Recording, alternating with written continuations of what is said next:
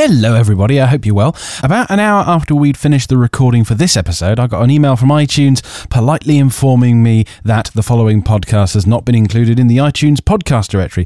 Now, I looked into it and it looks like there were a couple of validation errors in the feed that's supplied by Squarespace that we provide for iTunes. The feed has now been fixed and I've contacted Apple to see if there's a way that we can get relisted without having to start again. If we do have to resubmit and start again, that means that if you want to continue listening to the show, then you'll have to resubscribe. But you know, we'll cross that bridge when we come to it. Uh, we're still on Stitcher, and you can still get the show at the-airwaves.com we're not Twit, so we're not losing any money or anything. It's just a little bit frustrating, you know how it is. But you know, we do this for the fun of it. And speaking for myself, I'm not, not particularly in it for fame and fortune. I just want to do a fun podcast every week, really. Uh, we'll keep you posted on Twitter at Airwavescast and on the G Plus community. But while I've got you here, I'd just like to say a huge thank you to everybody who's downloaded the show so far. It means a lot to us that uh, people enjoy what we do, and we hope you carry on listening. So here it is, episode 7. Enjoy. Nature films on the Oculus Rift, Comixology bought by Amazon, Stephen Colbert taking over The Late Show. Who will make sense of all of this? I don't know, it's, it's the airwaves.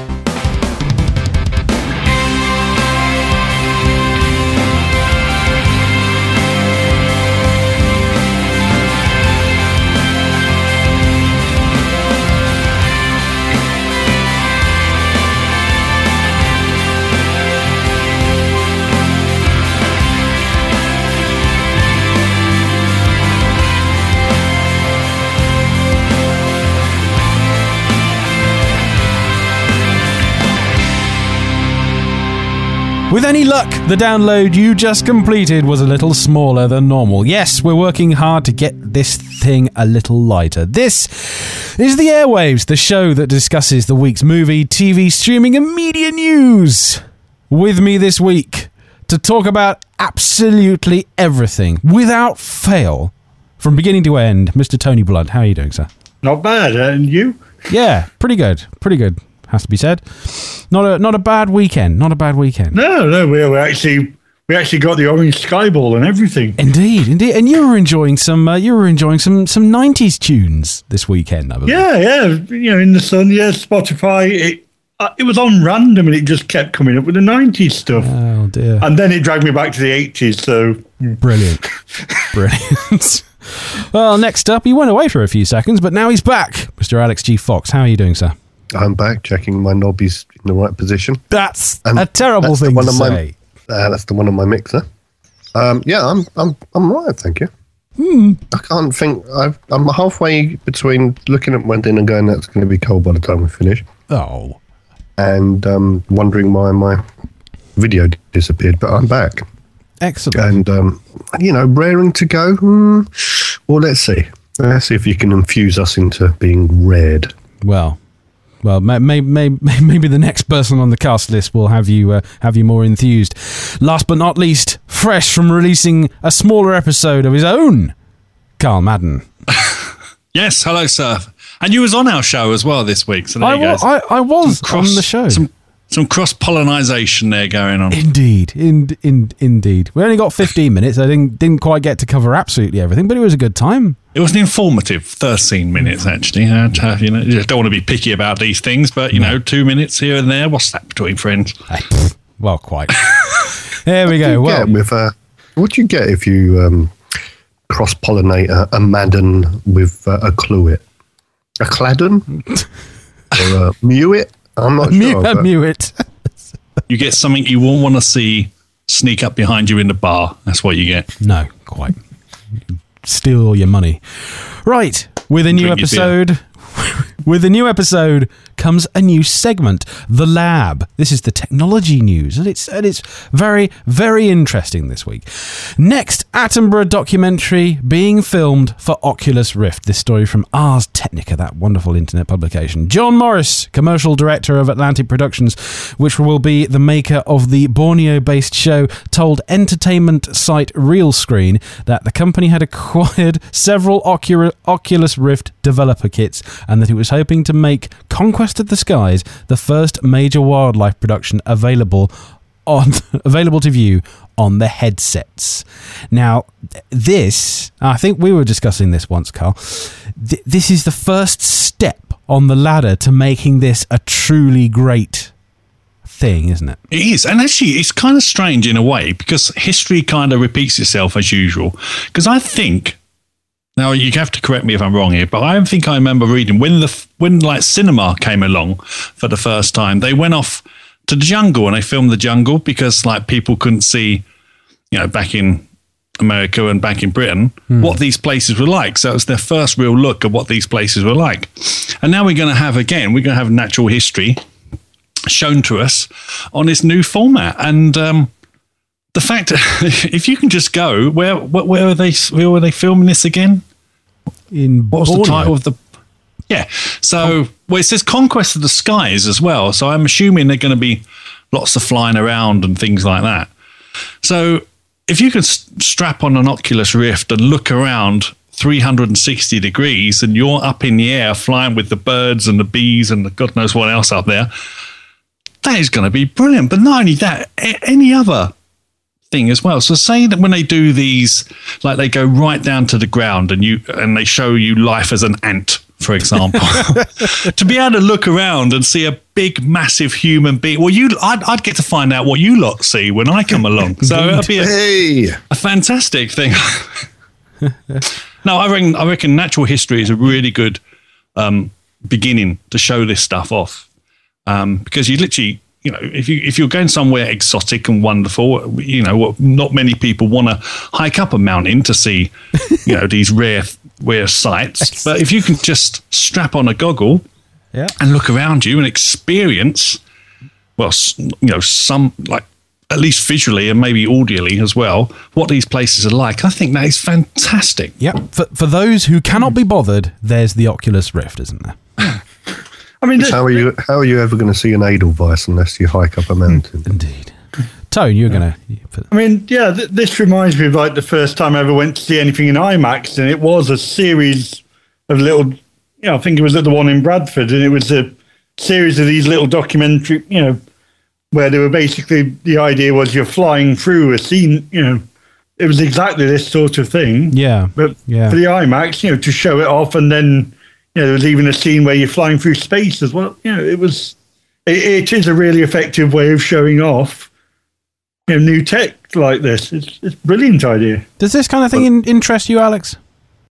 Well, yeah. I mean, I, I am a natural history watcher, viewer, interester. When I was growing up, here you go. I don't know if you know, or you do remember, I did all those uh, inspirational talks to the uh, the school recently, and my opening line was, "When I was growing up, I wanted to be a gorilla catcher." and now that's actually true. So I, I do have a real affection for this sort of thing. The reason why you'd start off with something like this, though, is I getting not the nine o'clock news sketch coming to my head? yeah, well, no, but yeah, I was way before my time then. Um, nature in its glory, it if you film it right, it's spectacular. You know, uh, that's what you get. That's the best place to start because of no CGI, no you know clever gadgets, no brilliant writing, no any of these things are is ever going to be as extraordinary of what Mother, Mother Nature has already given us. So it's the perfect place to start. You want you want a spectacular. You go out there and you show people what they've got because there's soul in it. There's something intrinsic in all of us. Even even dare I say it, maybe even Kyle. Kyle, that's the wrong Kyle? podcast. Carl. I haven't got that wrong for about five years now.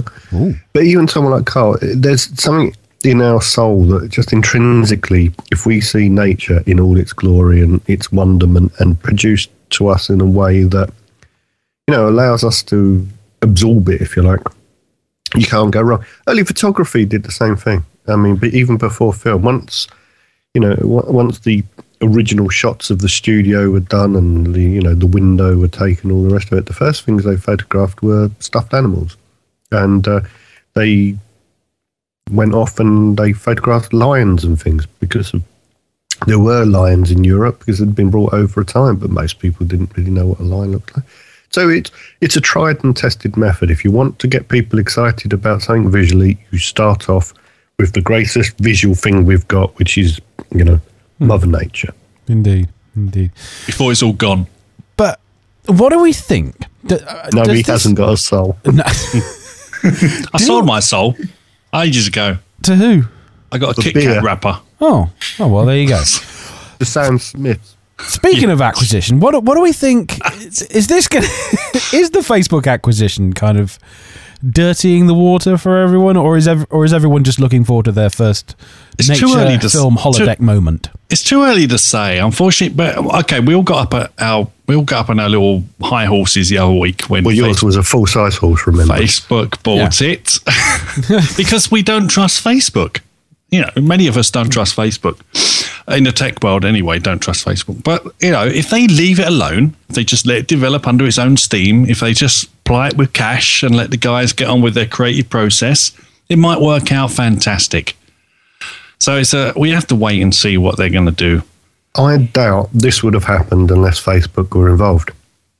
Because if you're going to do something new and you've got one of the biggest companies in the world, one of the biggest PR backing in the world, one of the biggest groups of social, you know, social network in the world, you know, I don't know what percentage of people on the planet are on Facebook. But if you say new Oculus Rift film coming out, first one, blah, blah, blah, you can get that in front of a billion people's eyes. You do that because it's sponsored by Tesco's, you might get a few thousand. You know, this is why it's happening. This is what Facebook's acquisition has enabled us. Well, I'm not sure. This went through before that occurred, so It might have gone through before it occurred, but now it's now it's a bigger thing. Now it's just, this is going to be before it may have been a almost experimental, if you like. Let's make this thing and see what happens and see how it comes out. You have now got an audience. Facebook can I don't know what they can do, but Facebook can stick a version of this accessible to everybody on Facebook. They can give everyone a teaser. They can give everyone an idea. You know, um, the technology, it's fairly old technology now where you can take pictures of, say, inside um, a grand cathedral and then you can move around with a mouse on the screen and whiz it around, which is basically what Oculus Rift is, but you do that controlled in, in full video motion but with your head. They can still put this on a 2D thing and let people whiz around and see the wonder of this video and control it themselves. Then add the Oculus Rift. I think it's a it's a stunning move, and I don't think the advancement of this three dimensional technology for video would work or would be as quick if Facebook hadn't have got involved. So, so basically, it's a thing where they can get as much benefit as Facebook can get out of it. Yeah, everyone's scratching everyone else's back where this is Yeah. concerned. It's it's a new thing. The- It's like when the internet started. The internet is only open and free as much as it is now and as much as it remains. It's only open and free now because of the way it started. If you know, if if, if it had started in a um, a company owned it in the first place and all the rest of it, it wouldn't be open and free. It would work, and then it would have been locked down for people to start having to pay to get involved or get information or anything. The Like now. this, well, sort of like now, but this sort of technology, it it all has to start small and then has to be thrown out to be free for to get the interest going. It's the Google thing, isn't it? Produce things which are intrinsically free, and Google searching was free. You know, for the first X amount of years of Google, before we were talking before, before AdSense and all the rest of it came along, Google didn't get very much out of it. Everyone said, How's Google ever going to make any money out of this? How is Google as a company going to be ever worth anything? Well, they pressed a button and became worth something. But to start off with, they had to give the world an awful lot for free before they ever got to that stage. And that is where Facebook's money and the Oculus Rift project is at the moment. Yeah, but that's the problem, isn't it? Now you've got those situations and you've got those companies with billions of dollars in their like banks. And as soon as they say something, see something interesting crop up, they just swoop in with their paychecks. So you don't get that. You know, these companies, a lot of these companies I feel now are just being created and developed to be sought to be purchased, not to actually create something long term. But I just think that's to- been that's been the case for a while now. People are I know, people are building uh, entire companies built on applications. Instagram, for instance, isn't it? Was an entire company built on one silly photo sharing application. But now that it seems to me now that a lot of these companies are now looking to be bought rather than developing their own thing and going out there and becoming a rival to these like things like Google and Facebook and Twitter. You're- They want to be purchased by these companies. Yeah, but with Google, Facebook, and Twitter being so large, there is nothing you can do.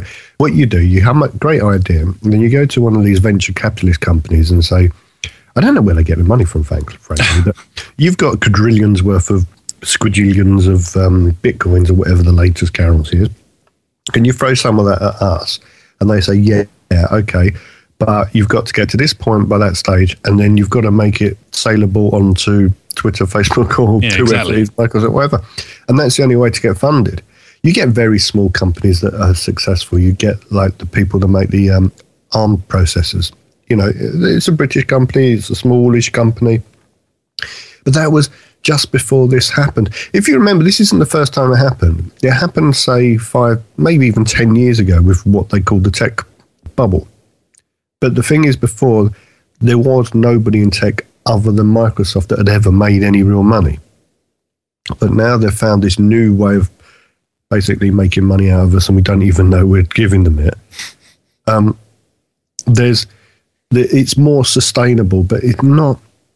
These figures are just bigger. You know, the 16 billion for this and this whatever for that. It, you know, it will burst again, but at least it's slightly more sustainable. But they're making it like this idea of Oculus Rift. It's not a great deal of money in the scheme of tech at the moment, and even if it works a fraction of what they hope it will, we all know the next future is not standing there in front of a screen. It's got to be the next future. The next future can't really be standing there looking at a phone anymore. So the person, the person, the person, the company, whatever that gets this right will make Apple look like Acorn, you know, when they get this right. But they've all got, you've got to take the punt. And uh, to be honest, Facebook have had the, the nerve, and they've done it with Instagram and various things. They've got the nerve to say, we're going to take a punt. And even Google, to a certain extent, they're not taking the punts that Facebook are. And whether you like what their main structure of their um, finances come from or not, it's what's needed. And um, we as customers will benefit in the long run. It's just we as customers might not like the fact that we're having to give out earned pennies to one company rather than another, you know. But if they don't do it, we get nowhere. And it takes someone like Facebook to go, right, here's a, a stupid amount of money that no one really understands. Go out there, do something brilliant, and let's hope it works. well, speaking of someone handing over, a, sorry, Carl, were you going to? Well, I was going to say that's true, but I don't have to like it. A bit like the dentist. You need to go, but you don't have to like it. Indeed. Right. Speaking of somebody handing over enormous amounts of money to another company to purchase said company, let's get into yet another new segment for the show. This is called The Comics.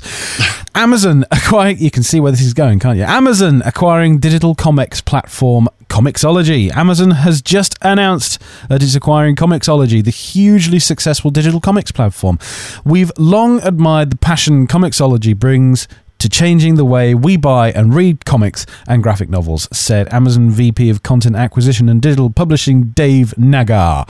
We look forward to investing in the business, growing the team, and together bringing comics and graphic novels to even more readers. Comixology operates both a comic store and a mobile comics app, which was the top grossing non game iPad app last year. It also opened a self publishing platform in 2013, a tactic Amazon has used extensively on its Kindle platform. That story from TheVerge.com. Now, I think if comics started popping up on my, um, you know, on, On my Kindle. Amazon Prime account, I'd probably I'd probably start reading comics. But You know what? Yeah, th- this is perfect because if you wanted any company to to take you know Comixology, By Comixology, yeah. it was going to be Amazon because they that's how, what they deal in. It's mainly in content, isn't it? You know. But here again, this is exactly what we were just talking about. Okay, you had you've got a company now that redefined digital comics. Digital comics were around before Comixology, but they were horrendously bad. There was all PDFs, and uh, there was no real structure to them, and there was a piece here, piece there. Comixology came along, opened up all these all these um, deals with various publishers, pulled it all into one place, made it very easy for you to to look through um, the, the sequence of comics and buy ones here and there, or just buy the whole set. Uh, the presentation was fantastic. Every time I knew, I think they came out with the original iPad as well. I think on day one they had, I think they may have done actually. Yeah. yeah, they, they had. I think certainly, I think it was the Marvel comics, but it was certainly there, and uh, and they just went from strength to strength, signing up to both DC and Marvel. Who can say that? Who can they get both camps to play nice together? I mean, come on. Um, anyway, so they've gone on for, strength to strength and opened up other platforms and stuff.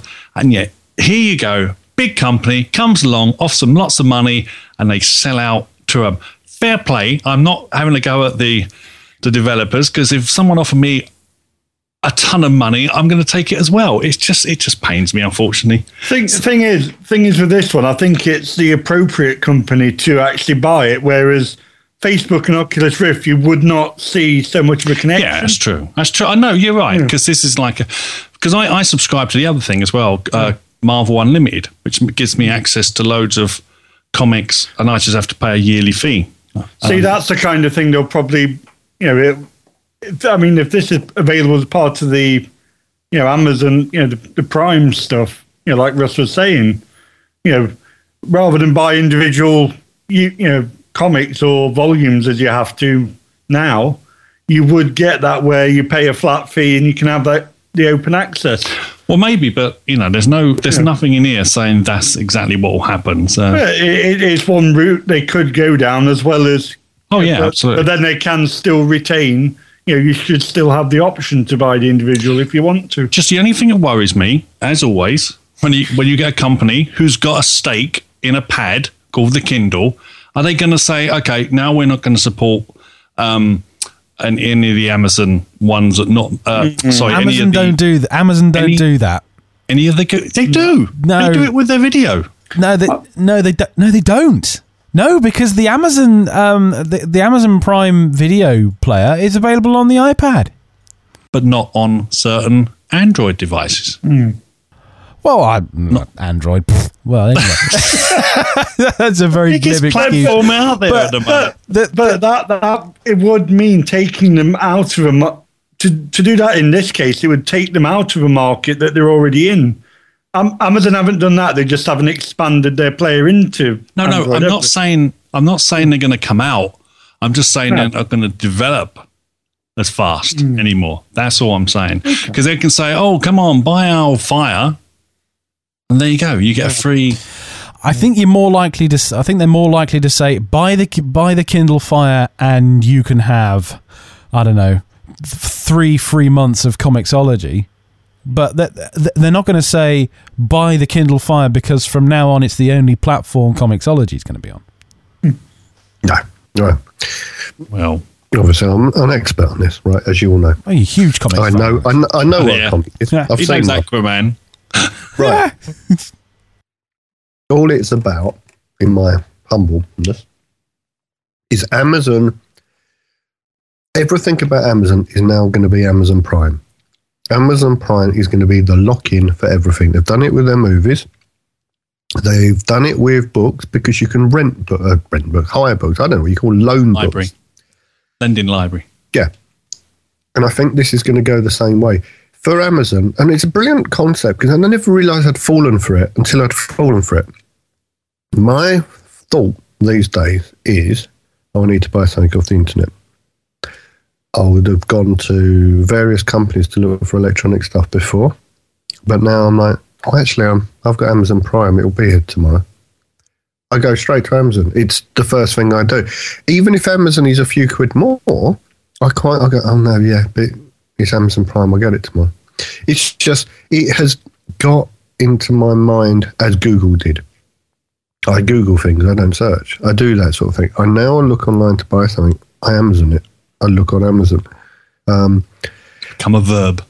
it has, but also with movies, they've got you.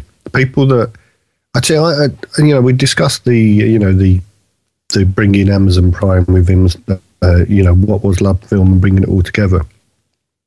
It works because what they've done, they've got people that would have maybe bought the movies before, but now they're going, oh look, I've got movies for a bit cheaper, Oh, and I've got Amazon Prime. Actually, I won't go to Aldi's and get that, or Tesco's and get that, or wherever and get that.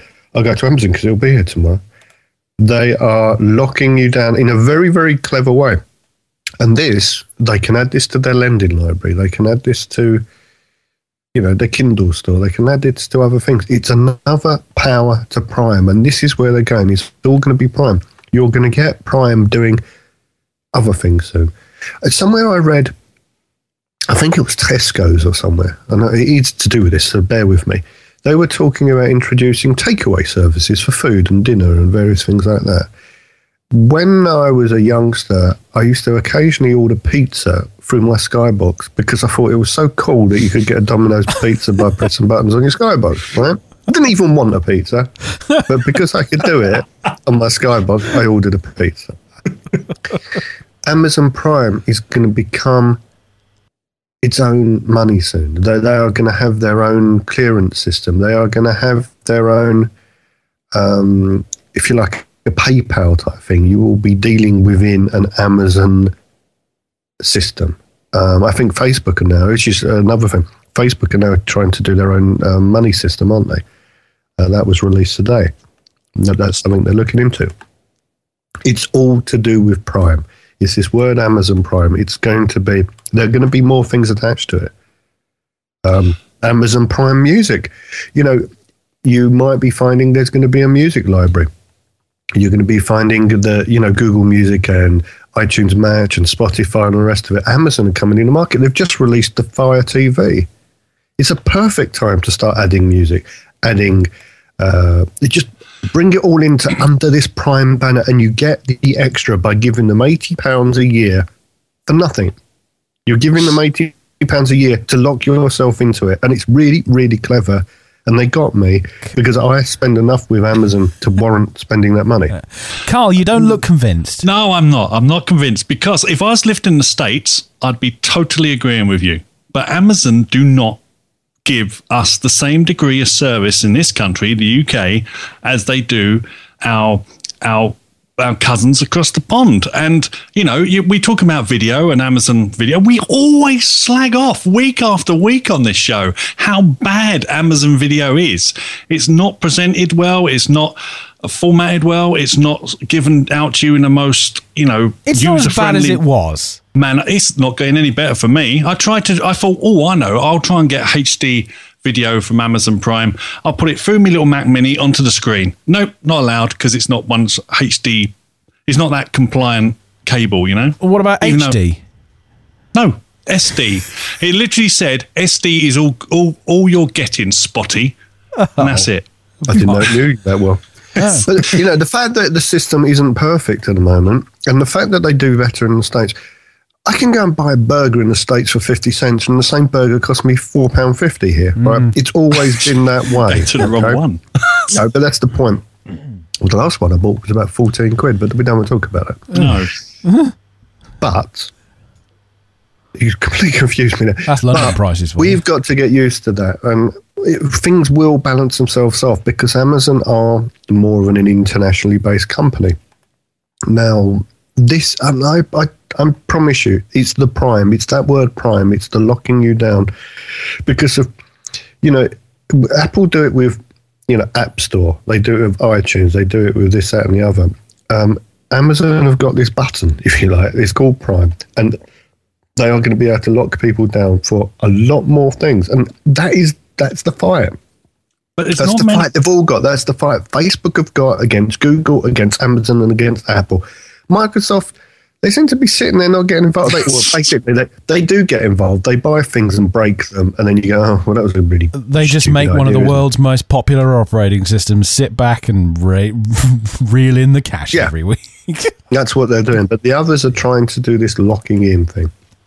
And Amazon, I think, right now, Amazon are probably long term in the best position, long term, because of, you know, I don't care how many phones you can sell and things like that. That, that is infinite. It may be the biggest company, well, it's not the biggest company in the world anymore, but it may have been one of the biggest companies in the world. But a bigger company in the world is going to be the company that sells absolutely everything. Okay, so but Amazon, I'm just looking at their site. They are in 12 countries. They're not a global company yet. They're in Yet. 12 companies. No, but they've But it, they, it's putting yourself, you're putting your system together that when you go into, I don't know, as as a Azerbaijan or something, when you go into there, you've already got it. You've already got their book library. You've already got their. they film haven't. library. because No, but ev- they will. uh, we- it's as- all being put into place. as we, discuss every America is the test base Then it comes over here to see if we can break it. Right? If we don't break it, then they send it to Canada, Amazon. Australia, and a few other places. With a few exceptions, Amazon have to go and get the licensing deals from everyone all over again for every other country they go into. Nothing That's carries over. No, but the reason someone like Apple get the licensing deals a bit easier because they've already so damn dominant. It's like no point in fighting Apple because of you know we'd just be Well, Apple standing got the here same and, problem.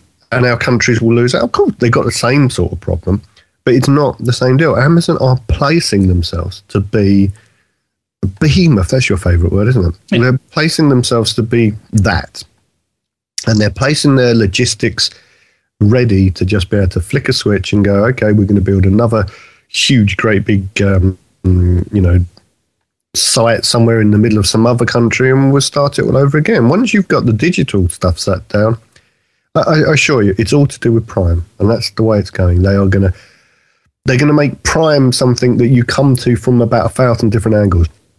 You want films for less, come to Prime. You want music for less, come to Prime. If you want books for less, come to Prime. If you want to borrow them, come to Prime. If you want your comics, come to Prime.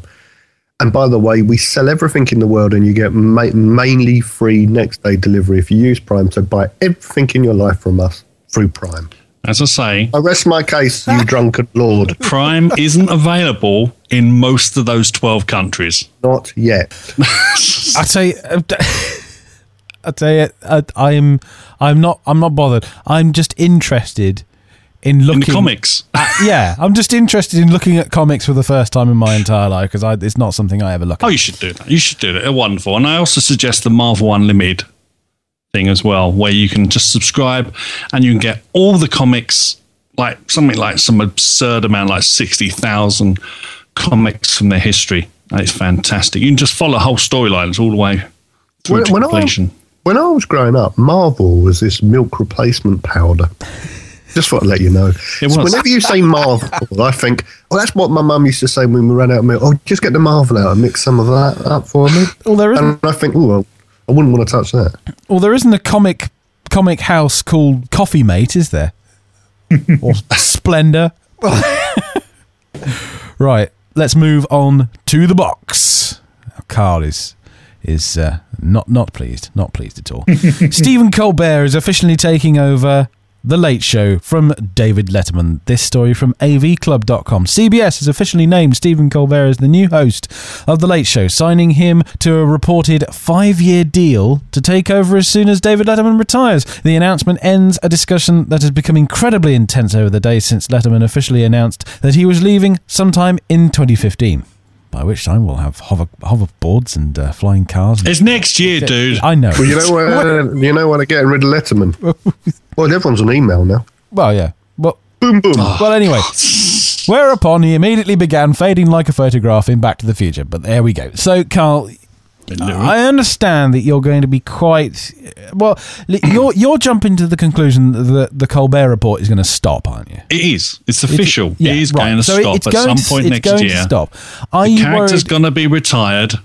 that was going to be my next question. Are you worried about the character going away, Yep. or are you worried? Well, they've about- actually said that, haven't They've they? actually said it, right. He's going to have to, you know, cause, because that is a character, he's going to have to be you know, You're right. take So- a different approach and Yeah, not so be we- a character. So we're going to get Stephen Colbert, the proper person, or Colbert. He might actually go back to his proper name. so you know, I mean, I love Stephen Colbert show because he just pokes the fun out of all those far right wing news anchors and TV shows. Uh, namely, I think it's Bill O'Reilly. He's really taking the Mickey out on the Fox network and stuff. And it just, and some of the stories they come up with, it's just absurd. They hold up the mirror of absurdity and show, you know, what these people are getting wound up about. And it's, it means nothing most of the time. But he does it so well. And I know he's probably got a crowd of writers behind him as well, but he also writes some of the, you know, he also joins in on writing. And it's so well put together and it's such an entertaining show. It's only 20 minutes.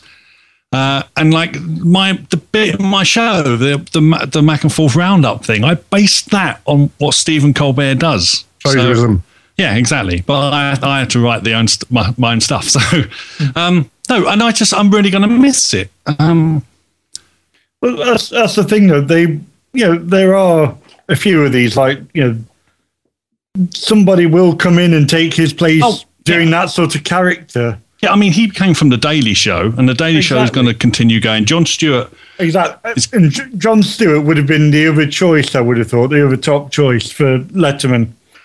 and he took himself out the running as well, really early Yeah. on. But Yeah. uh, I mean, no, he he could go on. Stephen Colbert will go on, and he'll do Letterman, and he'll be fantastic. Unfortunately, I just don't like those late night chat shows. They're just not my thing. So Well, we don't really go home for that sort of thing round here. All we have is Graham Norton, and that's about it. But he has Yeah. to be in bed by nine, so it just doesn't Yeah. suit. Yeah. I think it- I mean, we used to get more of this, you know, sort of. It used to be there on, all right, tucked away on ITV2, you might say, but yeah, we Yeah. used to get that a bit more because that that is where I discovered Letterman in the first place. You know, I was in school, you know, trying to do homework, needed a distraction, hmm. switch on. I used to watch it from time to time. It, it was it was funny. oh yeah, Yeah. it is. Don't get me wrong. You had ITV2 when you were still in school. Oh, don't, No, I dude. think it was, I- wasn't it on Channel think I had Four or Channel- something? I don't even think Yeah. I had Channel 4. And then, then you know, oh, It's going to be a bit awkward to rename the Letterman show, though, isn't it? The Colbert Show. the Colbert Show is not that far from the Well, it- current one, I, thought, I thought the whole, I thought it was just the Late Show. The Late Show, yeah. exactly. And then with whoever. Yeah, you're right there because you got two of these, haven't you? You got two late shows. I think that's what they're called anyway. You got this one and the one that um, the guy that I've forgotten his name. Who's the other guy? He used to be on the other channel, not David Letterman. J- J- J- uh, Jay Stewart. Jay Leno. Jay Leno. and he's He li- he retired now. motorbike. Yeah. Yeah. He's See, gone that's now. that's the thing. That at least they didn't go down the Piers Morgan route. Oh, don't. Oh dear. Dear. we get glad one. of this. Be glad of this. I think he's been ejected now, hasn't he? He has, We- yeah. We get Michael McIntyre. Yeah. Well, Anyway. per- What happened to Wogan, eh? he retired. But Touch of that- the knee, furtive little glance to the camera. we, knew, we knew what he was thinking. Oh You've, dear. you've, you've gone all fast show on me. That's that's the different thing over here, though. We don't get these. I mean, in America, these shows are every night of the week, aren't they? Yeah. Whereas we get, we tend to get like the McIntyres, the Graham Nortons once a week. Luckily, for that. Well, Yeah. perhaps not. but we, co- have, we haven't got enough stupid people to make fun of. no. Yeah, I mean, Steady. Chan- Steady. I mean, I mean, Channel Five tried this with Jack Docherty when they started. They had that sort of daily show type thing, Yeah. but you know, that, obviously that didn't last. I Oh, think it- I it just did think the. American audience grew up with it because you had like Johnny Carson before this. Yeah, Larry King and all that. Yeah. We're lucky if we get the news every day.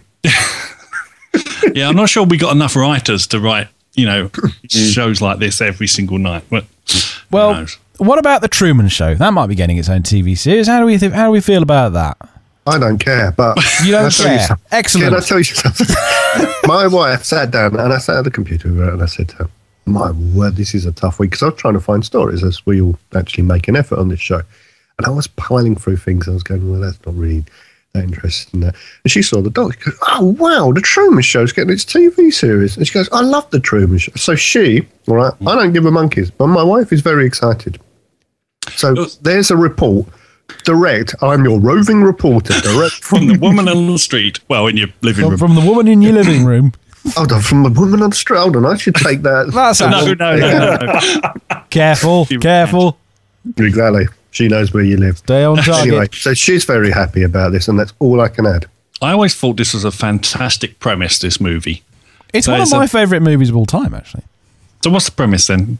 The It's just in case anyone doesn't know. Well, the premise is that The Jim is Carrey, Jim, the, the, The Jim, premise Jim, is this TV series. Jim Carrey's character was born inside a TV show, and he doesn't re- he doesn't, doesn't know.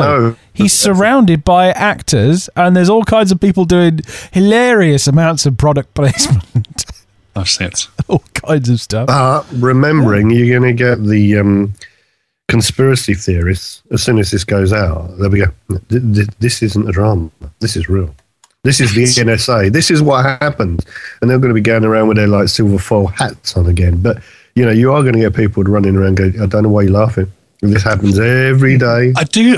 I do wonder if they're going to shoot Oh, it. I'm talking about you. Right. I do wonder if they're going to shoot it like it is to the film, where it cuts the right way to the the real world, so to speak, or if they're just going to shoot it all in in the fake world, and you see it gradually as he because they got more time than two hours or what whatever it was. They got more time to address the fact that he slowly comes to suspect that something's not right. Hmm. Because you can, okay, the film was quite jocular, quite funny in places, but that could you could easily just twist it ever so slightly, and it So- becomes true horror. Yeah, make it the gritty reboot it didn't really need. You know, it's funny. I, I got that from the Truman Show. I got that horror part of it in the original. You know that it was when I realised that Jim Carrey was more than just a clown, because there was a bit in there that I felt that moment when your entire world has just turned to prove to be absolute crud and a lie and all the rest of it. He played that really well, and, and you're right, but if you're going to do a TV series, right, it's an American TV series, right? And so if it's any way successful, that's not going to happen for 10 years. They're not going to allow that moment of, I mean, oh, what was that thing um, when they all crashed the plane? Lost. You know? Don't, I still haven't seen the last episode. Don't, Right. No, no, no. What I'm saying is it, it? it would have it would have made two good series. you know, and that would have been great. But I don't know how many series it got to, and you know, eventually they decided, oh, like you know, every, everyone's don't- died. don't- No, I'm not going to say it. Everyone's died that wrote this thing. We better end it. You know, and um, that's the trouble with this. The big, what makes it work, if you like, is the ending. That you know, the rest of it was just a comedy. You know, no more than that. But the ending made it more than just a zany comedy. But if they're going to take 10 years as they normally do and 24 episodes a season to uh, 240 episodes to get to the point, They- and I think that's the danger. Well, there's talk of them they're going to do it how they did True Detective, where it's just six episodes and that's it. Well, then it, well, there you go. Oh, hey, my point is proved by Carl Madden. Oh dear. Indeed. Well, there we go. Well, no longer makes sense. Tony, are you looking forward to this? You, you think this is good? Um, I, I'm I'm dubious about whether it can work in a in a TV format, but yeah, giving it more time would be a good thing. But I think what they have to do is plan how far ahead the ending is going to be. You know, have it planned as you know a number of seasons, sort of like what they tried to do with late you know recent Star Trek series Yeah. Yeah. you know, sort Or of have it Mars. planned. Yeah, try and pl- have it planned for oh, it might be five, seven years, something like that, and then it ends, and then they go and do something else. And Um, as, as it's made from something else that we all know the, the story of, is got to have a big twist that none Oh, yeah, of us they- do. That's it. They've got to bring in that that twist. You know, Yeah. have have the finite length that they're you know they're going to work to. The real world is really the Truman Show. Oh, you spoil it. There you go. There you go. Damn it, Madden! Damn. See, we don't need to watch this stupid series anymore because Carl's just ruined it for you. Five, five, seven years of TV ruined. Forget it. Let's get let's get into the stream. From YouTube to Vice, 10 trends that are changing how we watch TV. This story is selected by Alex from TheGuardian.com. The MIPTV conference in Cannes is where the television industry gathers to buy and sell shows while debating the changing attitudes of broadcasters and producers, the shifting habits of viewers, and the disruption coming from new technologies. This year's show was a mixture of stars, traditional celebrities, but also fresh faced YouTubers with audiences of millions, and strong opinions about how we're watching TV now and how this may change in the years ahead. So this is this is 10, 10 things that are changing the way we watch TV. This story has got my most favorite paragraph for like the year so far in it. The very last paragraph of the story, where they talk about shows being pitched, Go then. right? And it, the par- I'll just go read the whole paragraph. Babe Magnet. So these are the shows that are being pitched. Babe Magnet is like Blind Date if the female contestants could reject unsuitable men with a giant magnet. The Shower is a musical talent show where contestants sing in an on-stage shower whose temperature is controlled by the audience's app's votes. And, my favourite, Dolphins with the Stars pairs celebrities with dolphins for a weekly performance. None of these formats have been made up. Sadly, Yeah. Oh, It's like monkey tennis. Like yeah. It's yeah. I'm trying to see what was so funny about that. Oh, right. Dolphins with the stars. That's the one I But, want. I mean, some of, a couple of these are true. I mean, you know, Twitter wants to be the social soundtrack for TV social networks. I think that's definitely true. You can't, you, you see any any BBC panel show, whether it's a you know whether it's a serious panel discussion or if it's one of the comedy shows like Have I Got News for You, they all start off with a hashtag at the beginning. Do you reckon that really annoys Facebook? Probably. Well, that's the thing. It used to be, you know, follow us on Facebook, and now it's let's just have a shortcut hashtag, and it's instant, and it's instant in a way that you don't have to know each other or care or whatever. You just sit there and carp. Yeah. Yeah. Yeah. Now listen. No, you go for Twitter now. I haven't got time to look it up now. Um, there was an app that was uh, relaunched very recently. It was launched last year actually, and I can't remember what it was called now. But this is this app, this company that's designed an app basically for this. It's designed to work around television watching, and it's sort of just a system using Twitter for making it all work better. And we all sort of join the same groups via this app and whatever and we can all discuss. So where that's concerned they're trying to move it forward. Um, i always thought it was strange at first when you saw the I don't know, especially like a BBC program, and they were using hashtag such and such, such and such, and it was like, but it's not like um, you know, it's not like a telephone number. It's not like an address. You're actually saying, yeah, go to this third party place that where we get nothing from or no nothing whatsoever. Let's drive all the traffic through there. It was always struck me as quite strange. So um, I don't know how Twitter's gonna Uh, carry on. I I would say what they get out of it, you know, from is exposure from Twitter. It's like people who might not have watched it, you know, see other people are commenting on it. If they see a good comment on that hashtag, oh, what's this about? Is this something on TV? You Yeah, know, no, I, I agree in that respect. that's what they're getting out of it. In in Yeah, I mean, there is Okay. obviously something going on there, but it always struck me as quite. It was an odd thing to see. Now I take it for granted, but you've got to sort of think about it, and you go, "Ooh, that's a, it's, it's strange to see people pushing so much through, um, uh, you know, a third party." I think it's called BuzzFeed. I don't know if I've made this. Mm, that's a new start. That's, That's a new site. No, okay, all right. Well, I'll come back to that one. Can I ask, just because Tone, because you're the person I know who obviously lives tweets the most when you're watching something. We love you for it, Tone. Yes. Right, I, so I well don't done, even need to watch telly anymore. I can't do it, right? Because I'm normally too busy watching the thing to like tear myself away and tweet 140 characters. But what do you get from it? I mean, what is what?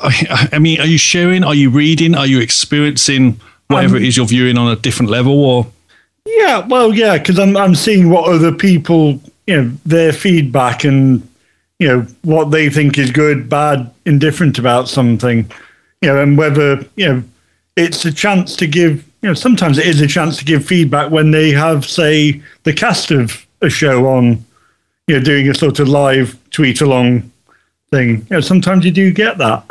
You know, So so- Go on, so it's Tony. like a, there's a feedback element. There's seeing what other people think and you know trying to understand why they think that, you know, effectively of that show. No, I agree, but I only ever look at it afterwards. You know, like with Yeah. Sherlock, I saw people tweeting all the way through it, and I was thinking, you're missing Yeah. the point. Concentrate on watching it, and when you're finished, sit there and have you go. Right, this is called social TV app zeebox. That's the Relaunches- one. Yeah, but it's relaunched as Beamly to lose the male geeky image. Beamly. I I, try, I installed Beamly. zeebox on my uh, on my iPad. I opened it once, didn't understand what it was for, closed it and deleted it. Okay, well, it has uh, two million monthly active users. All right. Um, See, this sounds like it's taking, you know, because there are other things where, you know, it's like GetGlue as well is another Yes. thing like this, isn't it? I don't, I don't, I don't tend to use those. I just use Twitter for that exact purpose. So, uh, you know, I don't see a purpose for the way I watch and the way I, you know, tweet. No, I think the idea of this is on the screen. You get an awful lot more information than just the conversation. So you've got stuff about the show at the same time as you've got people's tweets. And It's it's basically like having um, it's like a website, I suppose. Dedicated It's like having IMDb up. Yeah, each individual thing and being able to talk at the same time. Right, back back to that list. Right, uh, YouTube is um, YouTube and rivals are creating new stars and starry shows. Well, that's quite true. Uh, one of the things I was reading today, uh, relative to this, is it's not viewers as such that matter anymore because of digital TV. It's fan base. People will, the way Twitter has worked and various media, you will find people that will say, I don't know, take Game of Thrones, good example.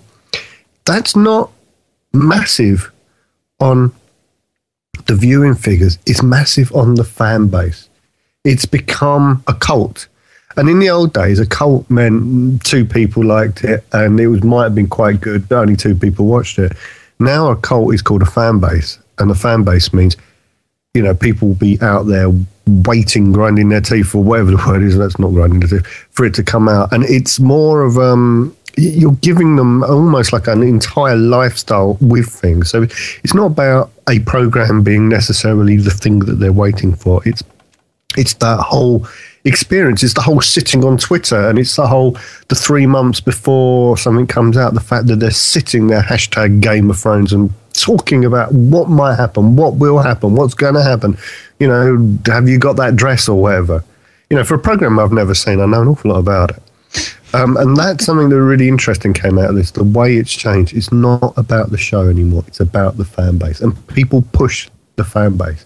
It's all based on PR. It's not about anything else. It's not even about the quality of the show. It's about what you can make people desire from the show. It's, it's about making them feel that they're part of a group. They are. They take ownership of things in the way you know. You know, back in the day, we got offered a TV program, we watched it, we talked about it, and it was gone. Now people take ownership of the show. They are part of what drives it along. It's like the excitement. Game of Thrones, perfect example again. It's the the I don't even know. Say the show's half an hour long, an hour long. I've no idea, right? Hour. An hour long, and how many episodes a year? Uh, is it a twenty? 12 or 13, I think. Is it- Okay, Yeah. a 12 or 13 episodes a year. It's never off the entertainment pages. It's never not being tweeted about. It's that's the way it's changed. It's almost like in the old days, you know, we got a film, we got some plastic toys. Now the plastic toys drive the film. but, and that's the way it works. but at the same time, I think we're a lot more fickle. Because look at something like Heroes. Heroes was that, that, as you was describing it, in its first year. And then something happened to it. It's and called it season two happened to It it. completely instantly hmm. fell off everyone's radar. So you're Yeah, right. and then, then they jumped into a new. Exactly. That's what I'm saying. It's, it's a very fickle audience, but you know, it's not. But in one season, you can get more Yes. exposure, to make more money than you would have ever done by keeping Cheers going for 20 years. well, yeah. You know? the audiences might not be as big, but Yeah, no, but fine. But you're, you're, you know, the exploitation of the person you want to be part of this uh, fan base is massive. It's more like a sporting club now. It's part of being belonging to something, as opposed to just watching a program every few days and going, "That was really good. I enjoyed that." well, that's the beauty of a global audience as well. Like YouTube gives you like these YouTube fans, for uh, sorry, stars and whatever, they get these massive viewers, which then can go on to become, you know, maybe break out. Someone's writing the next Game of Thrones could be directing something currently on YouTube, for example. Yeah. Um, and it's just one of the point four. Amazon is turning viewers into commissioners. It's I mean, that- completely that- true. Yeah, I mean, I, I when I read this, I connected the Amazon turning viewers in. You could connect that with the YouTube thing because, Yeah. and it, it's one thing that you know does grate me about how we're going to lose BBC Free. They could have had people. They were looking at people from YouTube to bring content for BBC Three. Hopefully, they will still do that to a level, but I don't think it'll be the same level that they would have. You know, the same level of commitment to it and that that's what part of what I hated about this you know plan with BBC Three because it is just effectively turning BBC Free into another YouTube channel. But actually, I mean, should we just read read through this list because I know we're short of time. Yeah. So, one is Twitter wants to be so, the social sound soundtrack. We all agree. Two, YouTube and its rivals are creating new stars and starry shows. Completely true. I Don't quite understand. Jerry Springer was inevitable, just like social media. Well, he but was there inevitable, really. I suppose. Amazon is turning viewers into commissioners. Perfectly good. This is interesting. Kids are causing the big, biggest changes in TV. That's quite true. Um, SpongeBob is a ten- very powerful man. Well, no, the point is my 10 year old made his first YouTube video. 'cause It's all private and locked down because I don't want people being rude to him. Incidentally, I will be sending you links so you can give him a, some wonderful comments. But, you know, he's a 10 year old, but he sat there and he said, I want to do this. I want to do a playthrough on that. I want to talk about it. I want to edit this and I want to do that. I was like, You're 10. But it's in his environment, it's what he sees. And, you know, he's not sure how to do it, but he's directing, he's telling me what he wants to do. So kids at 10 are managing this stuff, so it's completely fine. I don't see the relevance of this, but Kim Cattrall is flying the flag for older women. well, she's saying older women are not represented on telly. You've got to be a bubbly nubile and stay I'm young. sure, but uh, but she's where she is because of before she became an older woman on telly, she was a bubbly nubile one, and she seems to have forgotten about that in her uh, interactive TV shows are more than just a novelty. Uh, we can go back to Beamly, as we now like to call it. Us in the know. Uh, Vice isn't as hip as you might think. I can only ask Carl about that. I don't don't know know. idea. about- Apparently, it's some idea. media network. Oh, okay, I, I just thought it was to do with rude things on telly. But uh, here we go. The second screen is changing talent and game shows. Now that is very true. It definitely is. I mean, I'm. Uh, it, it might not matter to us, but you know, say Tone was interested in uh, what's the one that started Britain's Got Talent. That was on the other day, I think. If Tone was interested in that, he'd be sitting there and he'd be like that thing you said about You can do the the voting, shower gets hot, the shower Yeah. gets cold, and It's like the whole phone voting thing, isn't it? Yeah, that that this is just the next sort of evolution of that. But if you think about it, back in the day, you'd stand in the uh, you'd stand in front of a live audience in uh, in a theatre, and you'd do your song and dance. And if they threw enough rotten tomatoes and stuff at you, they'd get that big hook and they'd pull you off. The, It's the same thing. It's never changed. and monkey tennis, as uh, Carl's already pointed out, is um, his favourite paragraph of the year. So yeah, it, it's a good article, and it just goes to show how dramatically things have changed since since I were a lad, and they introduced colour and everything. I just thought that interactive TV thing for tone that could work perfectly for F1 because everyone See- that tweets their favorite car gets a little bit more power to No, no. see, it's funny you should say that Extra because curs. it, it is actually funny you could say that because there was this idea with um, this electric formula that they're going to start later in the year where people vote for who people vote for who gets boost in these electric cars via Twitter. Wow. That was one of the ideas Wow. they came up with. God. But I, I, I couldn't see it working. No, no. because you would just get oh the, the, it would be a popularity contest you get the driver you know Yeah. But you wouldn't get an aloof driver anymore, would you? You wouldn't get no aloof drivers. They'd all have to suck. no no you'd all have to be yeah yeah and that's not re- well you want to do in Don't get him started, for goodness sake. It's an, Please. it's an interesting. It's a clean podcast. after we scrubbed it. Indeed, indeed. Well, our last segment of the day is named after this show itself because it's the only name I could come up with for something to do with radio. The airwaves! It's the radio news. Hancock's Half Hour recreated by BBC. Five missing episodes from classic 1950s radio series Hancock's Half Hour are to be re recorded and aired on BBC Radio 4 later this year. The series, starring Tony Hancock and written by Ray Galton and Anne Alan Simpson, featured 103 but 20 of the audio recordings are missing. Five of those scripts, chosen by Galton and Simpson, will now be re recorded in front of a live audience. I'm sure, Alex, you will be there entrenched. It will be very hard to get you out. I, it's one of those things. I am actually looking forward to it, but it's just, I'm just really scared. It's because I'm, I'm really quite excited. I'm just a little bit scared. I don't want them to do an impression because of if you do an impression, it's never going to be quite right. No. But do it in your own right. And what I like about this, especially, is it's to do with Ray Galton and Alan Simpson. Hancock, because it was named after Hancock, it was always, well, Hancock's a star, Hancock's a this, Hancock's there. Hancock was, he was good, don't get me wrong, and I'm not going to try and offend anyone, especially Will Green.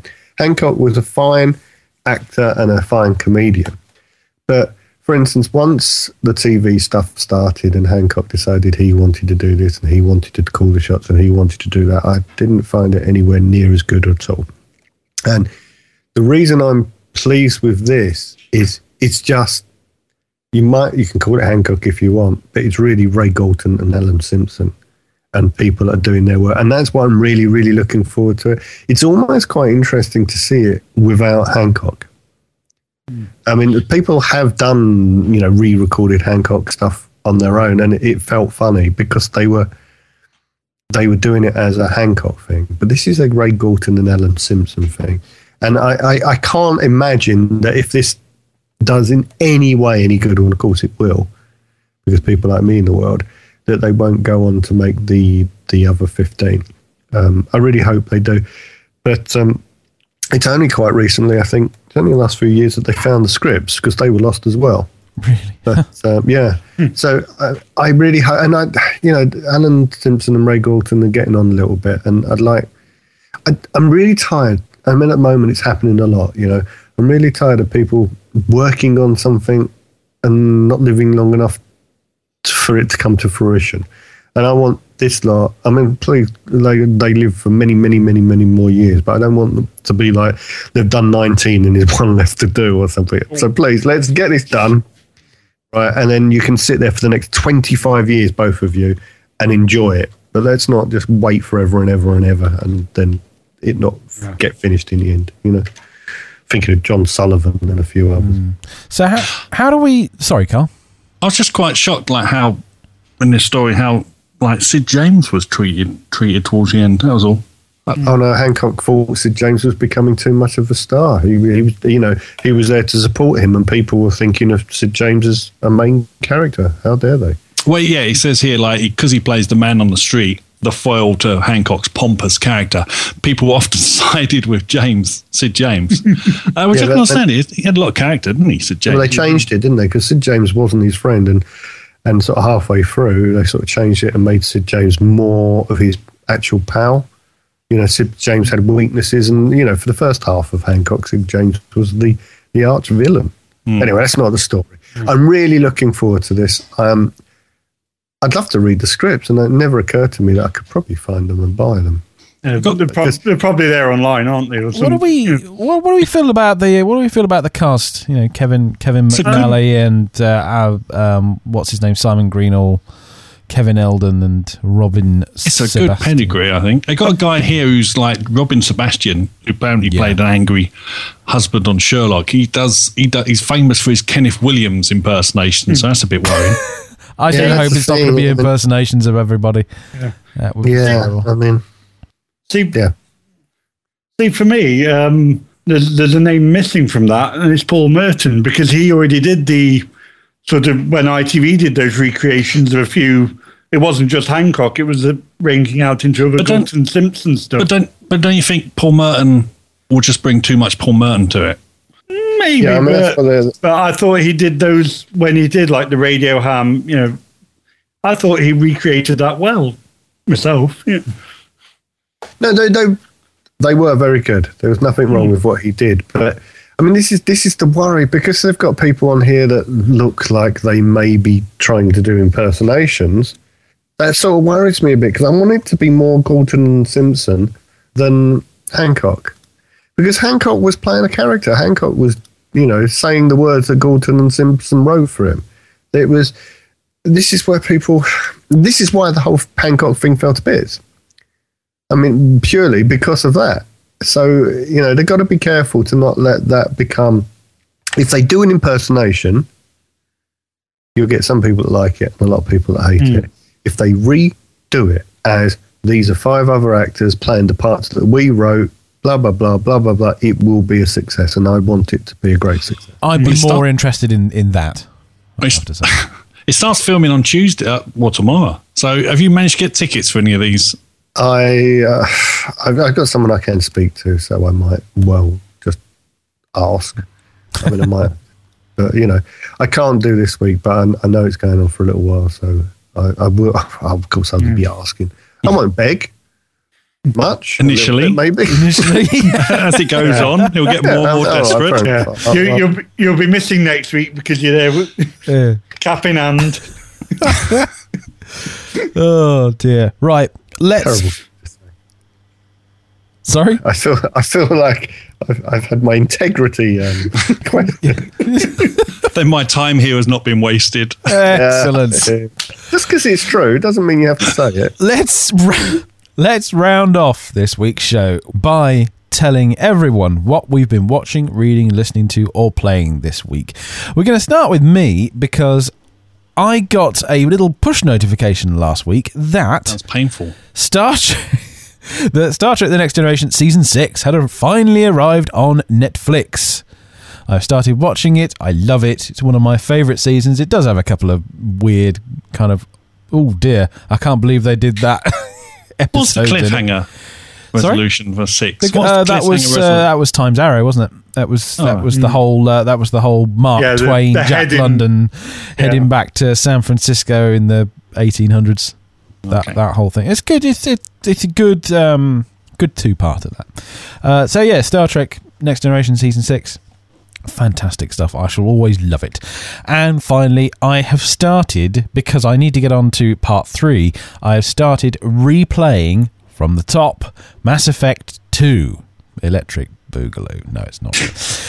it's uh, it's it's the second it's the second part of the uh, Mass Effect series, starring um, Shepard and Garrus and uh, ev- everybody else in the Mass Effect universe.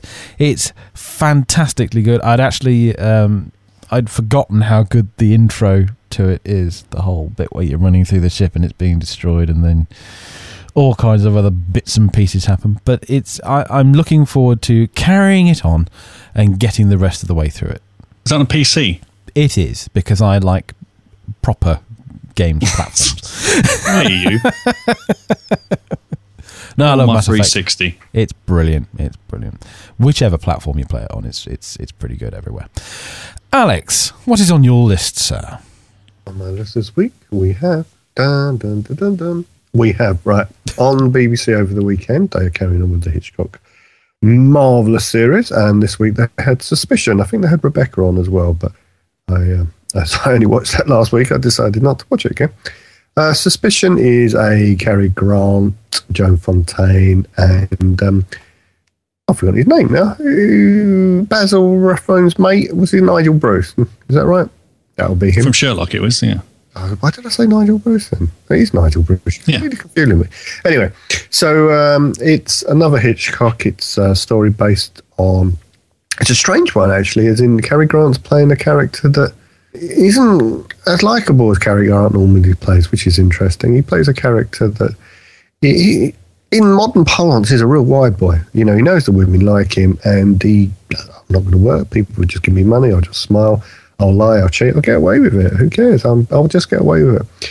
Anyway, so this girl, this shy English girl that you know comes from the country, never had a boyfriend, never been kissed, not even in a car apparently, and um, you know she falls for him, or he tracks her. She falls for him. you look at her and you think, oh, you silly woman, what are you getting yourself involved in? Anyway, so the whole story is based around is she's beginning to think that he's planning to kill her. And that's as far as I'm going to go. It's a very good film. It's another Hitchcock classic. Um, it's got some great acting. It's a bit silly in places, but you know, that's what you want. It's on the iPlayer at the moment, and um, go and watch it if you've never seen Suspicion. It's funny. It's one of the films that I hadn't seen for a while, and and I can't find my copy of it. So I was really, really glad when it came on the iPlayer so I could watch it again. So it's stuck in my mind for quite a long time. So anyway, iPlayer, watch that. Right, really, um, you know, really personal one to me here. Um, is the wrong word. Um, uh, it's called The People's Portrait, and the only reason I'm mentioning it really is because I watched it and I was involved in it. So I thought I'm going to blow my own trumpet a little bit. Um, okay, it's a, it's a, nice friend artist of mine uh, called Nikki Phillips, and she painted Simon Weston quite recently. I say quite recently; she started it last year, and um, it was for the Peach People's Portrait, which was something that was voted for. I think it was by the One Show viewers, but it was actually a national vote of you know, they want to see the portrait painted of someone that we thought was our hero. And uh, Simon Weston was voted the person that we wanted painted. Um, and there's the show about it, uh, hosted by Fiona Bruce. Uh, it was a really nice show, and everyone came out of it really well. I mean, Nikki's wonderful anyway, and she can paint wonderfully, and she's a lovely girl, and I'm really glad that she, you know, did the job. Simon Weston is a smashing guy, and he's like really down to earth and really honest about himself and various things. And it's not just about the portrait; it's about Simon Weston. It's about who he is, and it's all related to this portrait, you know, because of you know he's terribly disfigured. I'm sure. I'm just maybe I should mention he was um, in the Falklands War with uh, the British forces. Was Welsh Guards, which is another um, set of people I work with very regularly. And uh, he was blown up on a boat, and he was horribly disfigured when he got burnt. And this is a portrait of him. He, I think he's had 80 plus um, surgeries to try and sort of put him back together in one way or another. Anyway, so this portrait wasn't about normal portraiture. It wasn't about painting the most beautiful person you've ever seen, and it wasn't painting the person in front of you in the most beautiful way. It was about capturing a man and what he'd been through. And it's a wonderful program, and I really do advise people to watch it, even if they're not as poncy as me and knows everyone in the show. Just watch it because you'll feel you'll feel something by the end of it. I won't tell you what, but you will feel something. You'll feel life. You'll feel your soul. Even Carl, he'll feel his soul. okay, so that's my own brag out of the way. Um, I watched Another Earth on. I've got to remember what it's called now. It's called Amazon Prime Instant or something. I can't remember what it's called. Amazon I want to call Prime it Instant Video. There you go. Now I watched Another Earth, and I sort of watched it because I saw some of the reviews, and people were so. That's the worst thing I've ever seen, and other people saying it was utterly brilliant. I was thinking, I want to watch something that's going to make me decide. And of course, in my own way, I'm straight down the middle. right now, it stars a girl called Brit Marling, who I'd never seen before, and I really want to see again. And I don't really care what she does; she's so gorgeous. But she she's a very methodical actress. I can't see her doing a comedy, put it that way. And uh, this is a really strange story. Um, it people were under the impression that it's a sci-fi film. It, it's really got very little to do with the other Earth. It's about a girl that comes out of, or she's at college, she gets drunk and she crashes a car and kills uh, a woman and a child and injures the father. Um, and she goes to prison for four years and she comes out and, um, you know, she just wants to change her life a bit and do something. And she ends up cleaning for the father who doesn't know who she is. And, um, you know, it, it's a it's a tough story. There's good, there's nice bits, there's strong bits. It, it's you know you're not going. it's not a laugh a minute film, um, but it, has got some important bits in it. It's got some good bits. It's got some very fine acting in it, and the other Earth is, I suppose it's it, it's a device. It's it's a device within the film. The other Earth is not really important in the film. that's why people got confused. Oh, it's a sci-fi. There's another Earth. It's not that relevant. It's more to do with other lives and other chances. You know, it's not to do with the physical Earth. There's so many flaws if you wanted sort of continuities and various things. There's, there's this planet that you can see 10 times bigger than the moon with your own eyes, right? And they're talking about it as if they're, you know, it's billions of miles away and, you know, they've got nowhere known. Just get a damn telescope out. You could probably see people walking around. It's that close.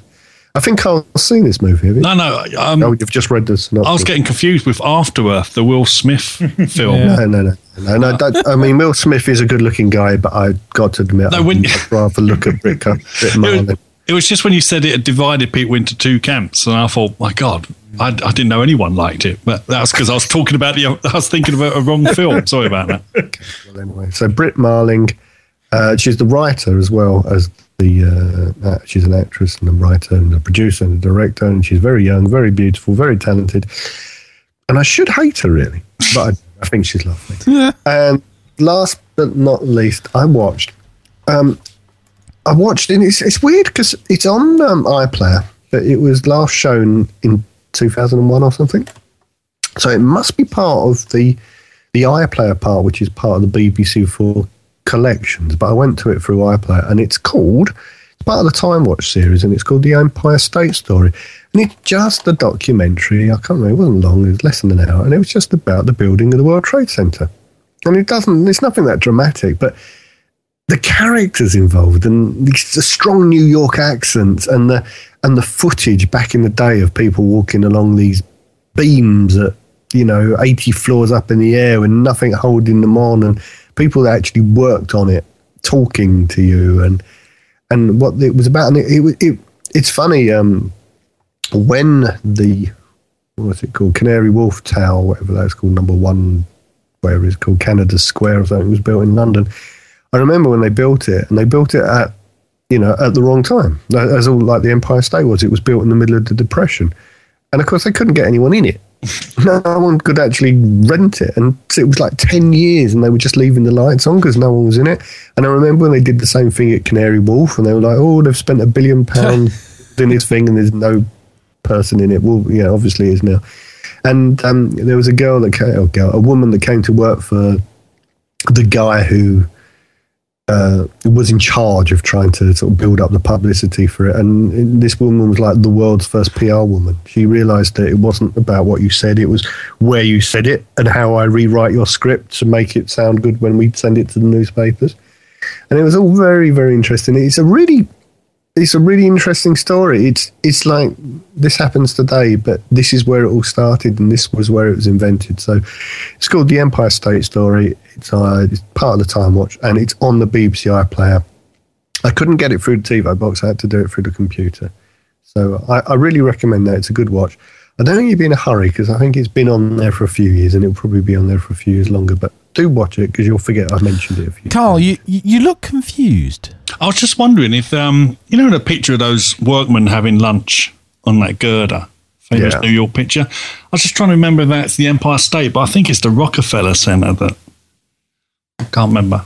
But it's oh, every time like I, I think of these high rises in the states, I just always think of that picture for some reason. I don't know. Well, there you go. You watch this Empire State Story, and you'll see people walking around. There was one bit that absolutely freaked me out. I'm not a heights lover, right? I've been to the top of the Empire State Building because of, that's what you do, isn't it? And um, there was a guy after it was built uh, cleaning the windows, and he was just climbing out the window, standing there, and then hooking himself on. I was like, what about the bit between climbing out the window? It wasn't like they had a thing that went down the front. He just climbed out the blooming window. And he had like a sort of strap to him. He sort of hooked it on vaguely, if he remembered. And my heart was just going, I know this was 60, 70, you know, 70 years ago, and it's not happened. And the guy's probably been dead 20 years, and you still making my heart jump out my mouth. Lucky you're not a health yeah. and safety officer, I tell you. Like, it, it really, and the guys, the guys building it were mental. And did you know only four people died building it? Oh no, hold on, six, I think. Good heavens. But only two of them fell off. Don't know what happened to the other two, but only two That's of them ever amazing. fell off. There you go. Dear and me. it came in half the budget. It came in under budget. half the budget. Half the And I don't was get that anymore, do you? I think it was four, 14 months between breaking the ground or knocking down the hotel that stood there Oh, to having this thing finished. And it was the budget was fifty something million dollars, and it came in at about twenty three. Deary me. So there you go. Oh dear. Tone, what's on your Um, list? Well, last I think it was last week, wasn't it? I mentioned it's always sunny in Philadelphia, and I wasn't overly impressed with it at the time.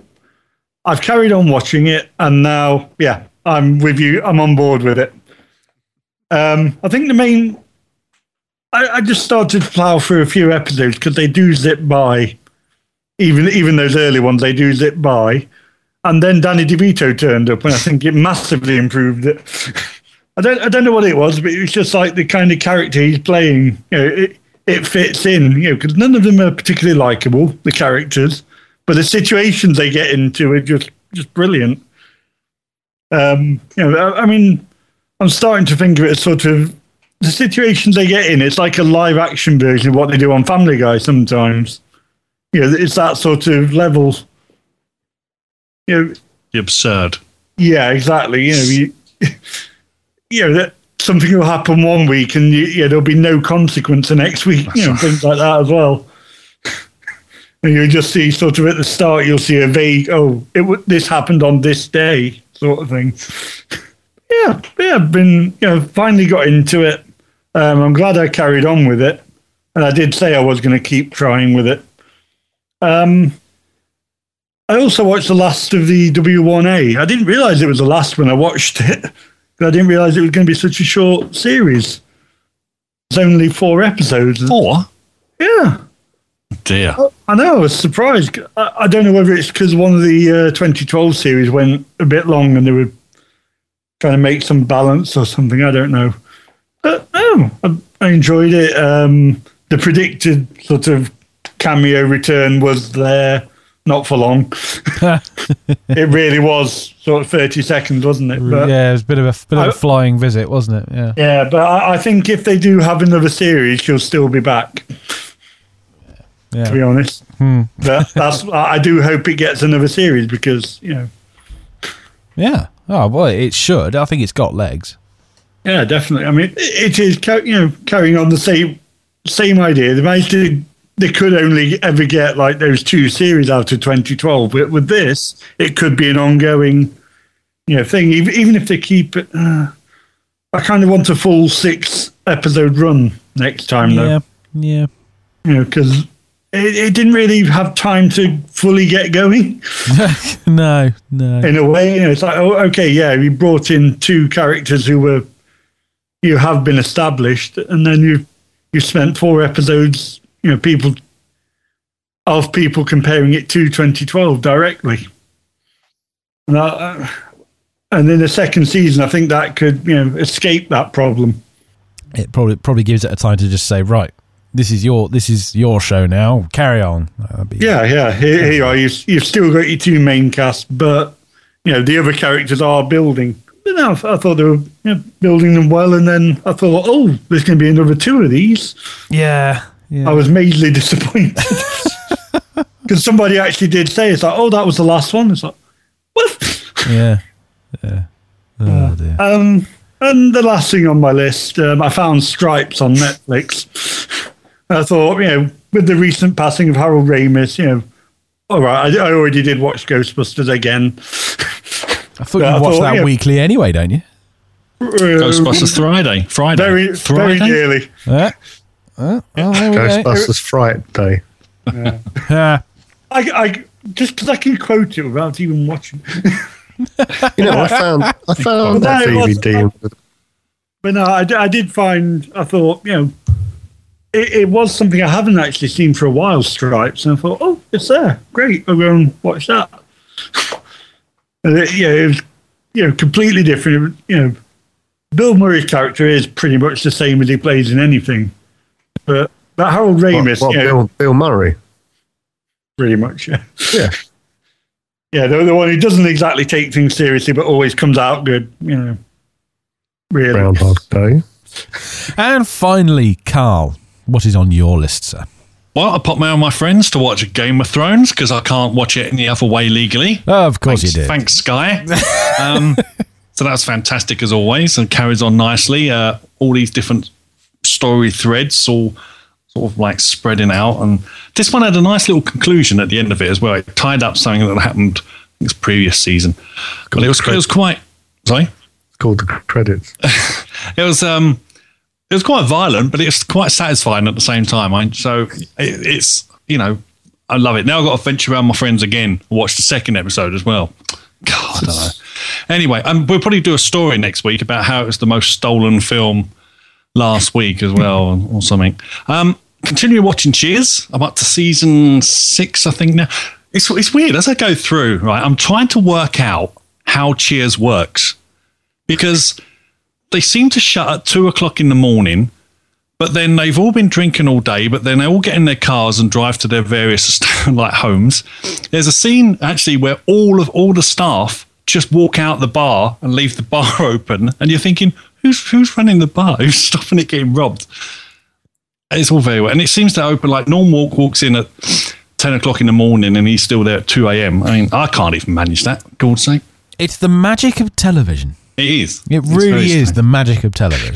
it, it does strike me as quite coincidental that the thing that you're you watch the most and the thing that you enjoy the most is something that's named after a salutation to drink. and I do drink as I watch it as well because you know I can't sit there watching Norm knock back these beers and well, no, that's that's the old-fashioned equivalent of joining in on Twitter. Yeah, exactly. and the other thing I found, Interactive. the other old classic film for me anyway, which was the first ever VHS film I ever saw around my uncle's because he was fairly rich and he was the first one to get a VCR, was Smokey and the Bandit. Um, and thanks to Google Maps, there's a bit in it where he goes, We've got to drive from Atlanta to uh, Texarkana, Texarkana, wherever it is. They've got the Coors Brewery there. And he goes, It's only 900 miles there, 900 miles back. Well, I checked on Google Maps. It's 650 miles there and 650 miles back, actually. So I'd just like to point that out. Yeah, but you know, you didn't take into account that the road system might be a bit different. Yeah, that's true. You could they could get away with that one, but you know it's a classic. It's a classic like car chase movie, and it's it's Burt Reynolds still being charismatic as he was back then. And Was it his own wig then, or something? I, I, well, I don't know. He had the he had the moustache. Is that the uh, one with Sally Ann Fields in it? Sally Fields? Yep. Yeah. Why do I got Sally Ann Fields? Who's that? And of I've course, just Bu- given her a middle name. and of course, like Buford T. Justice, played by Jackie Gleason. It's just a classic movie, and it, it you know, it's it's not the best movie on the planet, but it's just nice. It's one of those warm feeling movies because it reminds me of my childhood. And uh, seeing that, yeah. So my, my uncle, he got two films when he first got his VCR. He got Smokey and the Bandit and Friday the Thirteenth. This one I loved. The other one scared the crap out of me. oh dear. One for the ladies. Excellent. Let's. Well, I think I think that's it. We have a show. Yeah, let- let's call it a day. Let's call it. That's a, what you were about to say. Let's call no, it a day. I was going to say let's call it a day. Let's call it a show until next week, maybe. Are we doing a show next week? I don't know. We'll discuss that after the show. It only remains for me to ask you, gentlemen, where we can find you. Alex, where can we find you, sir? You can find me on Alex G Fox on Twitter, and I've been thinking about that for about four minutes to make sure I got it right. Indeed. Well, you have got it right. Yeah, that's what practice does for you. Excellent stuff. Tone, where can we find you, sir? Uh, also on the Twitter at tone underscore 720. Great stuff. Carl, what's your business? You can find me on Twitter at Claw0101 or on the Mac and Forth at macandforth.com, where we talk about all things Apple and Apple related and other tech stories every week. Excellent stuff. Thoroughly enjoyable that one. And you can find me on Twitter at SF Drummer. You can also find me on that uh, Mac and Forth mini show, episode number two, wasn't it, Carl? That's it, yeah, it's building up our figures. We almost reached 10,000 downloads since we started now. Excellent stuff. That's amazing what, what real figures can do for you. Excellent stuff. Excellent stuff. That is all we have for this show. If you want to get in touch, drop us a line at airwaveshow at gmail.com or you can leave us a comment at the hyphen airwaves.com or you can get us on Twitter at airwavescast or and here's another one. You can get to us on our Google Plus community. Just do a search for Airwaves or The Airwaves, and you will get there. Maybe next week we'll have a bit.ly link for you to follow or something like that. But uh, yeah, we're getting more and more interaction on there, and it's all very, very I love I love Google Plus communities for interaction because you can post stuff, you get stories, you get comments immediately back. It's you can have little conversation threads. I love it. Indeed. It's a lot of fun. A lot of fun. We will return next week with another episode of the Airwaves. And until then, take care, everybody. Bye bye. Cheerio. Bye bye.